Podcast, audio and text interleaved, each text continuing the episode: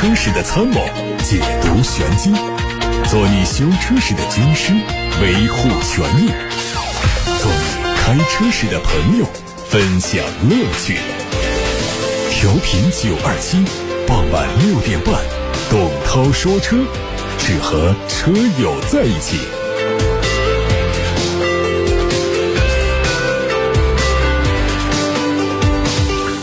大家好，我是董涛，董涛说车，欢迎大家就选车用车的话题参与节目讨论互动，提出选车用车的问题，也可以把汽车消费维权的新闻线索告诉我们。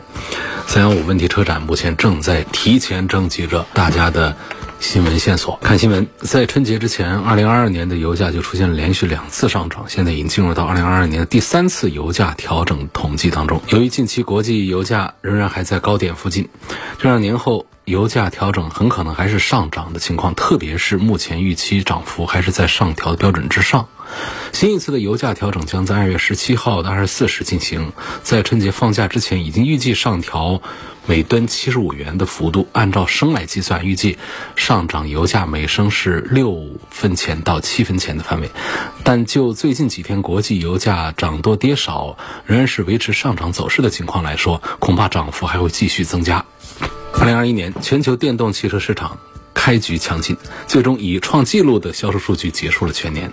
全球总共销售了六百四十九点五万辆电动车，同比大增百分之一百零八，这是自二零一二年以来的最高年度增长率。就电动车品牌来说，特斯拉在二零二一年再次轻松获胜，连续第四年蝉联全球最畅销的电动车品牌称号。然而，随着它的市场份额下降，二零二二年销冠的位置可能会被其他品牌夺走。最有可能的排名第二的就是比亚迪。上汽通用五菱夺得了第三名，大众从二零二零年的第二名跌到了第四，宝马、奔驰排名和二零二零年保持相同。上汽的排名从第十上升到第七，长城攀升了四个名次来到第十二，广汽跃升到第十四位，奇瑞重访。榜单是排在了第十八位，小鹏在十九位，是全球最畅销的中国电动汽车初创品牌。前二十名之外，值得一提的是东风，目前和第二十名长安之间有四千辆的销售差距，应该会在二零二二年努力重返 TOP 二十的榜单。起亚在中国的合资之路有了新进展。日前，韩国起亚和盐城市人民政府、江苏悦达集团签约，起亚和悦达将以江苏盐城作为未来发展的基地，成立新的合资企业，扩大投资，建立。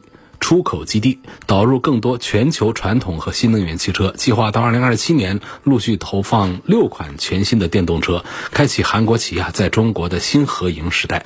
起亚和之前的合资方江苏悦达集团打算组建新的合资公司，新合资公司增资九亿美元，双方将在今年四月份发布新公司的名称。海外媒体曝光了一组新款奔驰 G 级车的路试照片，进气格栅还是经典的三横幅样式，不过大灯组会在造型方面做一些调整。另外，引擎盖变得更加平滑，没有了线条。值得注意的是，路试车取消了两侧的排气布局，尾灯组的位置也从下方的保险杠移到了上方的位置。内饰没有曝光，外媒猜测多媒体的尺寸会有所增大，并且用上最新版本的信息娱乐系统，整车的科技感进一步提升。这很可能是这台车最重要的升级。新款奔驰 G 级预计在最快今年下半年正式发布，年底之前上市开卖。此前，宾利就宣布将会从2025年开始，连续五年每年推一款全新的纯电动车。首款纯电动车会在2025年推出。从获得的车型假想图看，这款 SUV 采用了很多宾利独有的设计元素。前包围设计相比宾利现有的车型更加大胆激进。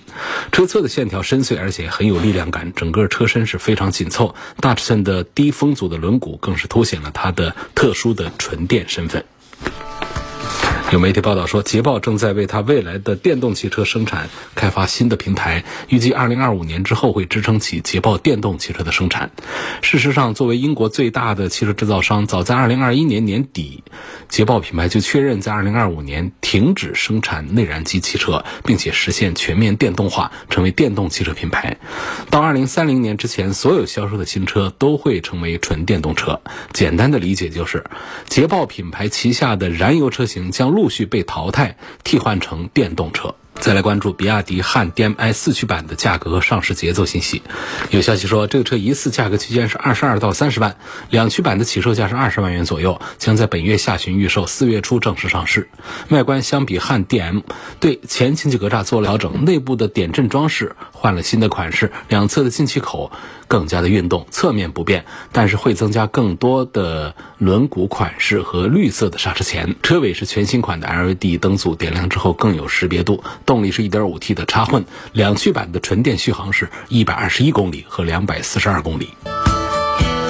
我们从曝光的欧拉巴雷猫上市发布会项目的招标公告上获得消息，这个车会在三月三十号正式上市。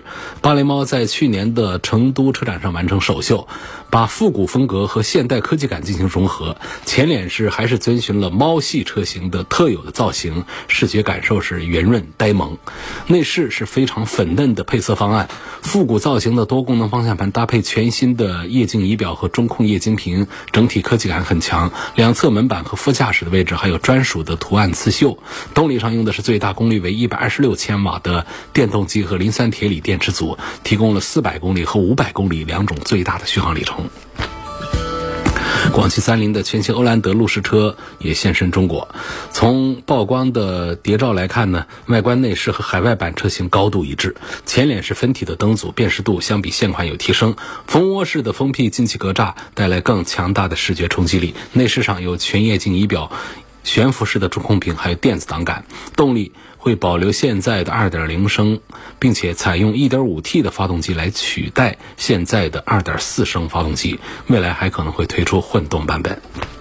最后是恒大消息，有一张恒大汽车的招聘海报，显示恒大汽车从环境健康安全员到底盘工程师，总共要招聘一百多个职位。恒大汽车的一位工作人员也向媒体证实，恒大汽车正在大规模的招聘。此外，有工作人员说，恒大汽车目前还有一个回潮计划，让离职员工重返公司。更有员工表示，领到了高达六位数的年终奖。不过，年终奖的福利不是惠及到所有员工的，有员工表示并没有收到。种种迹象表明，行事果断的恒大汽车可能又开始了一波对新能源领域的强力冲击。各位刚才听到的是汽车资讯，现在开始回答大家的问题。首先看到来自。八六八六的李先生，他的话题是希望聊一聊沃尔沃 x C 九零跟大众途锐，还问这个途锐作为进口车后期会不会停产？这个话题也欢迎大家一起来讨论一下。你觉得大众途锐会不会停产啊？我们先说从从这个操控性、驾驶感受、后期。稳定性这方面来对比这个沃尔沃 x C 九零和大众途锐，其实从这个驾驶感受上讲呢，沃尔沃的车是有自己的风格，但是从这个平台的这个技术啊各方面讲呢，大众的进口车包括奥迪的一些高端的产品，实际上是更加注重这个底盘的一些驾驶感受的，所以在沃尔沃 x C 九零和大众途锐这样的一种这个驾驶感受的 PK 方面呢，大众途锐恐怕还要胜一筹。然后在后期的质量稳定性方面呢，实际上沃尔沃的其实做。的比大众的还要再稳定一些啊，这是并不重要的两个点。因为在考虑买这种呃豪华品牌的时候，往往更重要的一点，大家可能会注重一些品牌方面还有保有量方面的东西。从这个角度来讲的话，两个产品都不算是很成功，尤其是大众的途锐。所以就有第二个问题，希望大家一起来讨论一下。你觉得大众途锐卖的也不好，那它后期会不会停产？好，那么在说这个话题的时候，我们也可以聊一聊途锐这个车啊。大众确实是在中国市场上，包括在全球市场上，在这高端产品上，确实正在失去它原本的一些优势。我们都还记得，原来有一个大众的呃旗舰轿车辉腾，在中国还算是卖的比较好，尤其是成都是全球卖的最好的城市。但是没办法，那卖一台亏一台，而且总量又不大，所以最后还是停产了。那现在我们看到这个合资生产这些大众，像这个帕萨特啊、迈腾啊、途观 L 还是有很不错的市场，但其实呢，也是不如从前那么的风光的。尤其是帕萨特还出现过月销量不足万辆的时候，各位记得这是帕萨特啊，可不是别的车呀。那帕萨特过去那直接就是二十万元 B 级轿车的一个标杆产品呢。然后这个大众旗下的高端产品的这个表现情况就是特别的明显，像途锐。途锐到现在到二零二一年的话，就是月销全球范围是千把台，而且这个数字在二零二零年的时候也是这样子，二零二零年全年的累计销量也不到两万的，也就是一万多台的，所以跟同级别的宝马 X 五啊、奔驰的 GLE 来对比，那简直是天地之别啊！那么是什么原因造成大众途锐的销量这么的差啊？已经上市十几年的高端豪华 SUV 啊，跟这个保时捷卡宴呐、奥迪的 Q 七啊、啊宾利的天越。还有兰博基尼 Urus，他们都是同平台打造的了。应该说，它所表现的综合实力是不弱的，而且它的价格也都到了五字头啊，跌到了五字头的价格。那么是什么原因导致它还是卖不起来呢？大家可以一起进来讨论一下。呃，有的朋友会说这个车子的品牌的问题，呃，我都买高端豪华大型 SUV 了，我不能再接受一个大众的标。我买个帕萨特，我是能够接受大众的标，这是一个品牌印象的问题。然后从这个产品上来讲呢，设计上讲呢，应该还有一些观点。你这个从外观呢、内饰这设计上呢，跟这个大众的一些其他的普通产品呢，区别都不大。比方说，我们有一个途昂啊，上汽大众生产的，比这个途锐还大，也都长得这样。包括我们的这个途观，也都长得这样。所以呢，区别不明显。它不像原来的最早进入市场的这个途锐，明显的和。其他的这个大众车型啊，在大灯、尾灯啊、侧面呐、线条各方面区别很大。老远一看啊，那是一台途锐过来。你现在途锐过来还得看一会儿，哦，这是途锐，它不是途昂啊，它不是途观 L，这可了不得。就是说买一个低调的车用一下，这也是极小的一部分人是这样的一个心态。那多数人我都花这大几十万买个车，我一定要那么低调吗？我还得跟其他的二十多万的车区别开不是？所以这就是。从设计上讲呢，它就是没有跟其他的大众的普通 SUV 的设计区分开。说品牌之外，设计方面看不出它的高贵来，消费者就不愿意为它的平庸设计买单。呃，另外呢，可能是不是还有其他的一些原因？包括这个网络，这个汽车媒体当中说网络，往往不是说的互联网网络，而是说销售网络、售后网络、销售渠道、售后渠道，呃，这个叫网络。呃，网络可能也是问题，在很多的一线城市啊。也就一家半家的，呃，在很多的二线城市根本就没有可以呃做这个维修保养的站点了。那这样的话呢，大家买车之后还是觉得用起来不方便。但你看，同样在销量上更好的奔驰、呃宝马、奥迪，它的网络做的多么齐全。所以这些都是可能的，我们认为可能的造成这个途锐销售低迷的原因。那么大家还有自己的观点吗？还觉得？其他方面也是导致这个途锐卖的不好的原因嘛？其实我们的车迷们在聊车，我们的汽车媒体在发测评啊，在做车评呃说法的时候，都是认可途锐是一款这个技术各方面配置都很到位、很精良的一个车。它为什么就卖的不好？所以欢迎大家在节目当中一起来探讨一下，发表一些观点。这有一位网友在“董涛说车”的微信公众号的后台留言问：“他说，标致四零零八呀，加满油之后开车几公里，这个油表突然报警，油量为零。五六公里之后呢，油表又恢复正常满油。到四 S 店检查，说是油浮磨损，需要更换。但四 S 店说没法单独更换，需要跟燃油泵一起换。然后出于相信四 S 店呢，我花了一千多块钱换。”结果换好之后一看呢，这个拆下来的油泵总成呢，这个油浮啊，它只是其中的一小部分，并且是卡扣式的安装在油泵总成上的，我感觉有过度维修之嫌。问一下，这个四零零八的油浮真不能单独维修吗？四 S 店是觉得单独维修油浮太便宜了吗？就被你说对了，那就是这样的维修啊，都是以换代修，很正常，在四 S 店里面就是。没有谁愿意跟你做一些，比方说电器方面的一些故障的排查，那个费力不讨好，解决都是一些小毛病。按照这个配件的这个价格，再加上一点工时费的话，真的是很划不来的。然后像你这种问题的维修的话呢，你看整个总成才一千三百多块钱，那么具体到那个小油服那个小配件的话，那可能就更便宜了。所以这店里啊，可能它的产品的配件目录上根本就没有油服这个东西。尽管你从这个原理上讲。它是可以拆卸下来的，但是它整个的这个配件表里面、配件库里面，它没有列这个油服的东西。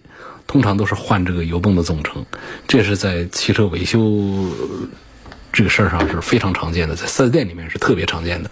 那么，其实我们社会上有些修理厂呢，有一些良心的师傅呢，他们会开发一些办法出来，通过一些维修啊。呃这样的手段来解决一些总成的故障问题，为我们消费者节约一些费用。但这样的站点、这样的社会修理厂是特别的少，一般大家。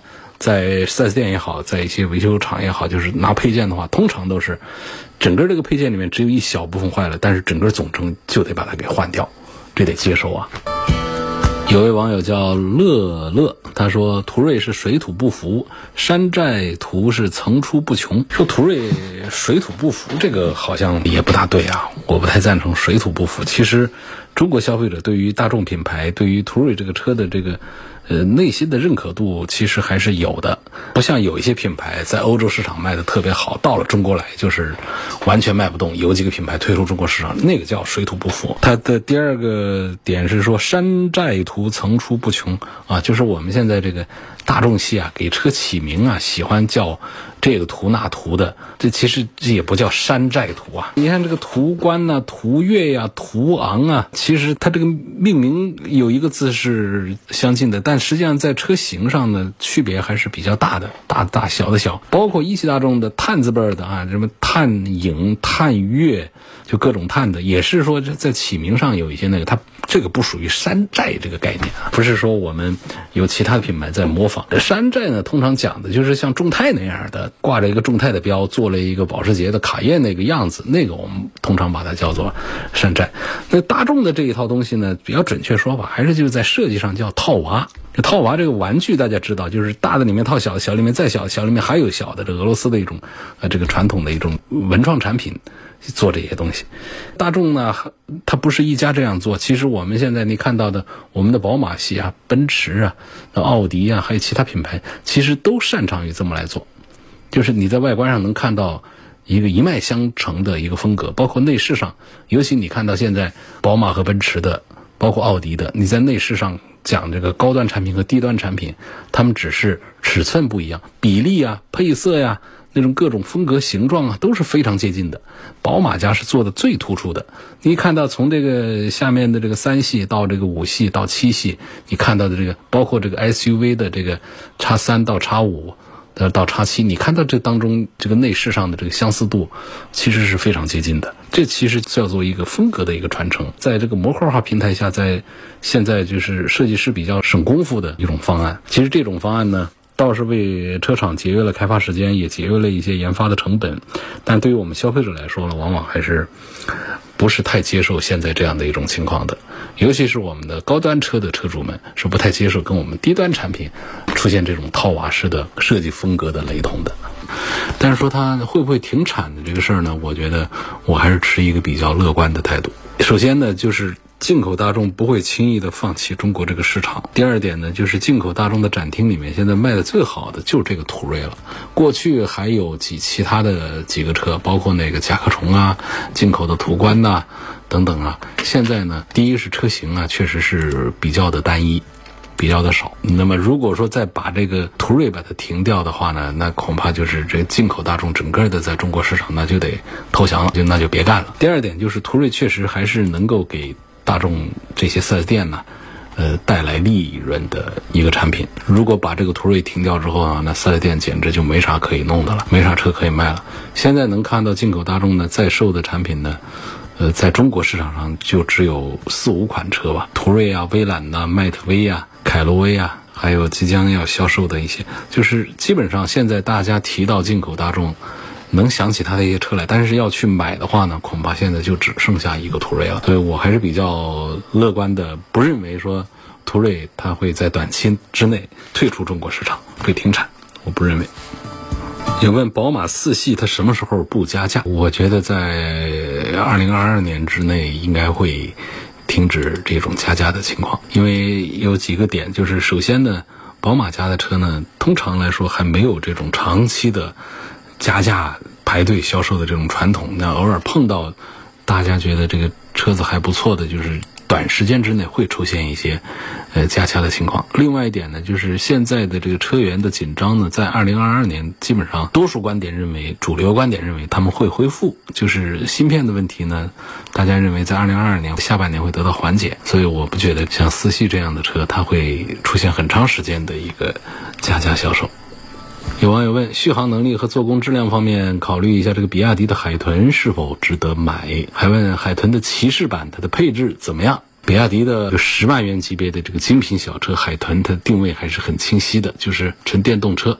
从它实际体验来看呢，确实称得上精品小车这个称号，跟我们过去接触的比亚迪的十万块钱的车的区别是非常大的。然后骑士版呢，贵个一万多块钱，贵了一万多块钱之后呢，我觉得。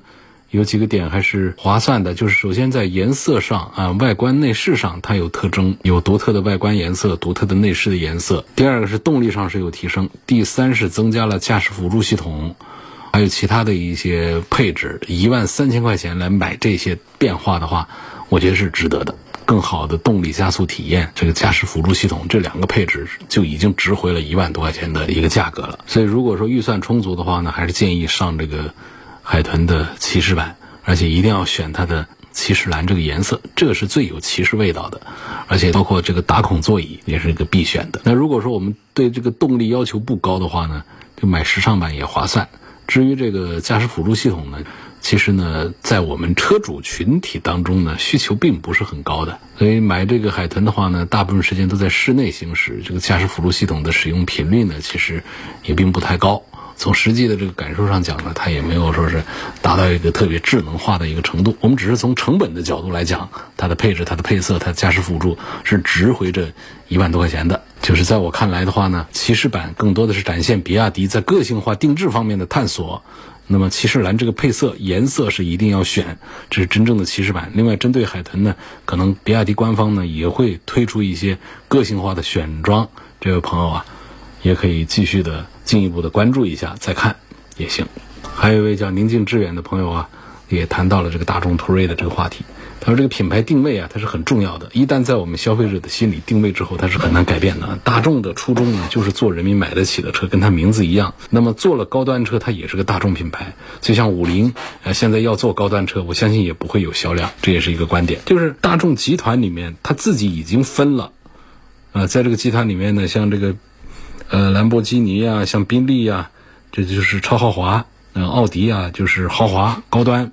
那么大众这个 logo 之下呢，它就应该是做那种十几二三十万的这样的产品。所以形成这么一个定位的一个定律之后啊，你很难把它改变。说我这大众 logo 下，我还可以做一个百万级别的大几十万的一个车。所以这个辉昂啊，还有途锐啊这些车，大家都认可，都是好车。然后呢，大家就是不买它。就是这么一个道理在里头，我赞成这位叫宁静致远的网友说的这个观点啊。在董涛说车的微信公众号上呢，刚刚发表了二零二一年的全球新能源品牌销量的榜单。各位如果最近是想买这个新能源汽车的，是可以关注一下这个榜单的，对大家的选择是有一些参考的价值的。二零二一年的全球新能源品牌的销量榜单 TOP 二十当中，中国品牌是有八家，德系四家，欧系三家，美系两家，韩系两家，日系一家，跟。上一年相比，二零二一年的新能源乘用车的销量增长是超过了百分之百，达到了百分之一百零八的，这是从二零一二年以来最高年增长率的一年。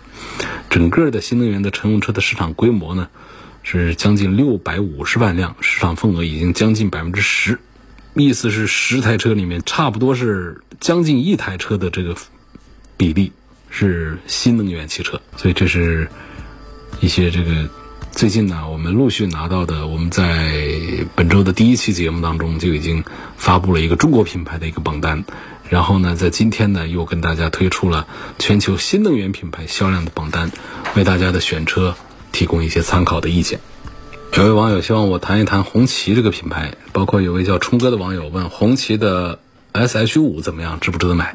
我觉得现在我们首先说这个红旗这个。品牌来看啊，应该说这个品牌在很多年纪大一点的人当中呢，影响力会更大一些。在乘用车领域啊，确实红旗应该是中国第一。呃，这个品牌是承载了中国人的很多希望的，也都知道它是国人曾经的一个骄傲啊。比较早的时候，五六十年代的六十年代的时候啊，红旗轿车还呃送到这个国际车展上去参展。这当年很多的这个外国元首到中国来，就是。冲着要见毛主席要坐红旗车，啊，要看天安门，等等。所以说，在九十年代红旗进入到寻常百姓家，早期的这个国事用车的红旗，然后经过停产再复产一系列事件之后呢，九十年代进入到寻常百姓家呢，就开启民用之路。其实它的起点是非常高的，车型的定位定价都还是很高。然后到后面的 H 七到 H 五，就算是红旗汽车的一种进步，呃，更加的亲民，也带来销量上上的一些提升，给这个红旗品牌也注入了一些活力。但是呢，真正的能够说盈利的话呢，恐怕对于红旗来说还是非常难，因为前期的投资是非常巨大，做了各种研发，弄来弄去呢，也就是拿着跟这个丰田合作的一些产品的这个底子，来做了一些产品。一直到后来呢，就推出了更厉害的一些。这两年又有轿车啊，又有一些 SUV 还不错。所以，尤其是这个轿车现在推出的几款产品，虽然说我们在大街上见的比较少，但是它在车界的这个地位还是比较高。所以，这是关于这个红旗，也推荐大家能够多支持我们的中国的第一的高端品牌这个红旗。那么，在这个 HS 五中型 SUV 的说法上呢，其实它从设计上讲，到处都是红旗的最新的品牌理念和内涵那种风格、那种风尚，不是那种。呃，早期的那种轿车的那种比较老气的，呃，这个产品，配置上呢也都比较的高。我觉得在动力啊、底盘的配置方面没有什么可以多说的。对于这个价位的这个产品来说，我觉得它都是值得推荐的。我觉得从最终来看，这个。H S 五值不值得买？我觉得从这个大环境下来讲啊，是值得的。就是你分析可以看到，红旗是想要做改变的，它越来越接近市场，越来越懂得平衡市场和自身的定位，所以这个产品其实是做的是比较优秀的。那么红旗之前一直。面临的一些矛盾的问题，正在这个红旗的 HS 五上是得到慢慢的调和和解决，所以对消费者来说，这是一个好事儿。在这个好事儿之下的话呢，这是一台好车。所以关于它的产品力也是摆在门面上讲，外观、科技、动力、品牌，在这个级别当中都是很具有竞争力的。所以如果我们一定要纠结的话呢，我觉得一个点就是红旗现在的网络，就是渠道的建设仍然还是发展的并不快。另外呢，就是它在这个。动力这个体系上呢，它没有什么比较先进的东西，比方说它的这个发动机啊，自主的产品，然后用的这个爱信的通用的变速器，不是通用汽车品牌啊，不是通用这个品牌，那直接就说吧，就是用的这个爱信的这些变速器啊，这些东西呢，就是整个感觉呢，更多的是在设计方面，在配置方面在下功夫，就真正的在一些新技术的使用方面，其实是并没有什么长处的。红旗的各款。中低端的产品都是代表的同样的这么一种特征，所以这款产品呢，平时在节目当中提的并不多，推荐指数呢也并不是很高。主要的点就在于一个是渠道网络还不够普遍，第二个就是这个车在这个动力单元呢各个方面呢乏善可陈，没什么比较好的亮眼的东西拿出来。下面有个朋友说，我从一三年买了东风面包车之后就听你节目有八九年了，现在想买个 SUV 面包车手动挡开习惯了，还想买个手动挡，然后我就看中了长城的 H 六，东风风神的 HR 七呀，然后现在他们都没手动挡了，长城的 M 六呢，网上说它的发动机起步挺肉的，希望听听你的建议。其实长城的发动机和变速箱呢。呃，一直都不算是做的特别的优秀的，它更多的还是来自于在配置方面的东西啊，在网络上啊，在销量上啊，让更多的人来选择买它。这早期，尤其是说到这个手动变速箱的时候，其实它的毛病还算是挺多的。然后后来呢，引进了这个外面的国外的一些设计师之后，自己在产的这个变速箱呢，有了一些进步，但是也不算是多么的好和。成熟的东西，所以这位朋友呢，他想买一个哈弗的 M 六，我觉得他的这个六速的手动变速箱呢，还是要注意一下。我不是太赞成来买这些手动变速箱，做手动变速箱的越来越少，因为销量很小，所以呢，厂家的投入也都会比较小。那么在哈弗里面也没有说完全把它这个手动变速箱的这些这个毛病全都把它解决好，所以还不如说来买它的这个双离合呀这样的一些产品，价格上的区别非常的小。像这个哈弗家的七速的湿式的双离合，目前的口碑还不算差，还不错。它引进的这个设计团队呀，整个的都还是国际上比较领先的。从实际的市场的口碑表现来说呢，批评的声音也不多，倒是这。这个六速的手动变速箱呢，一直是口碑不大好。我赞成这个朋友可以考虑这个哈弗 M 六。但是呢，还是不赞成你去买它的这个手动的变速箱。另外呢，你说到它的这个发动机比较老啊，起步挺肉的。因为这个车子它不算小的，车子也比较重的。但是呢，它这个 1.5T 的这点动力，这在这个车上的话呢，你不可能说它还可以带来比较彪悍的动力表现。这个不算是发动机老啊，不算是它的发动机动力的输出不好，只是它的发动机的排量就在那儿，所以它整个的这个。它不算是一个起步特别灵活的一个车了。有位网友说，希望推荐一个裸车三十万的旅行车，喜欢那个瓦罐的造型，喜欢旅游，看了大众 CC 列装，还有这个沃尔沃的 V 六零。呃，希望能够在这两个车当中给个意见。那么这两个车当中呢，我恐怕会赞成沃尔沃的要多一点，因为沃尔沃在这个旅行车这方面，在销售表现方面还是要比其他的品牌要做得更好一些。不管是高端一点的 V 九零，还是入门的这个 V 六零，我们从市场的销售量啊，网友们的这个热度上来讲的话呢，不仅仅是说来跟这个大众的 CC 的这个猎装版来做对比了，就是跟奔驰、宝马、奥迪旅行车的这个销售。啊热度各方面来比的话，沃尔沃都是更厉害的。那么大众的 CC 的这个猎装版呢，它其实也是有自己的一些点。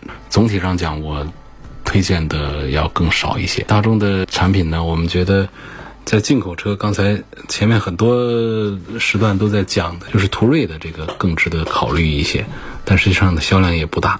所以，像这个大众的这个 CC 这个产品的话呢，也就是一个属于很多人觉得这个车还不错，但是呢，买的时候也不会去考虑它。CC 的普通版都不考虑它，那么猎装版它的销量就更小一点。所以提到这个旅行车的这么一个概念的话呢，就大家脑海里面浮现，呃，什么车的排名的话，价格在三四十万的时候，往往。就是比较靠前的，大家会想到沃尔沃的 V 六零，然后才会有奔驰、宝马的这样的一些产品，就一起并列的来提到。所以提到这个 CC 列装的这种可能性就更加的小了一些。所以我赞成这位朋友还是可以多考虑一下沃尔沃的 V 六零。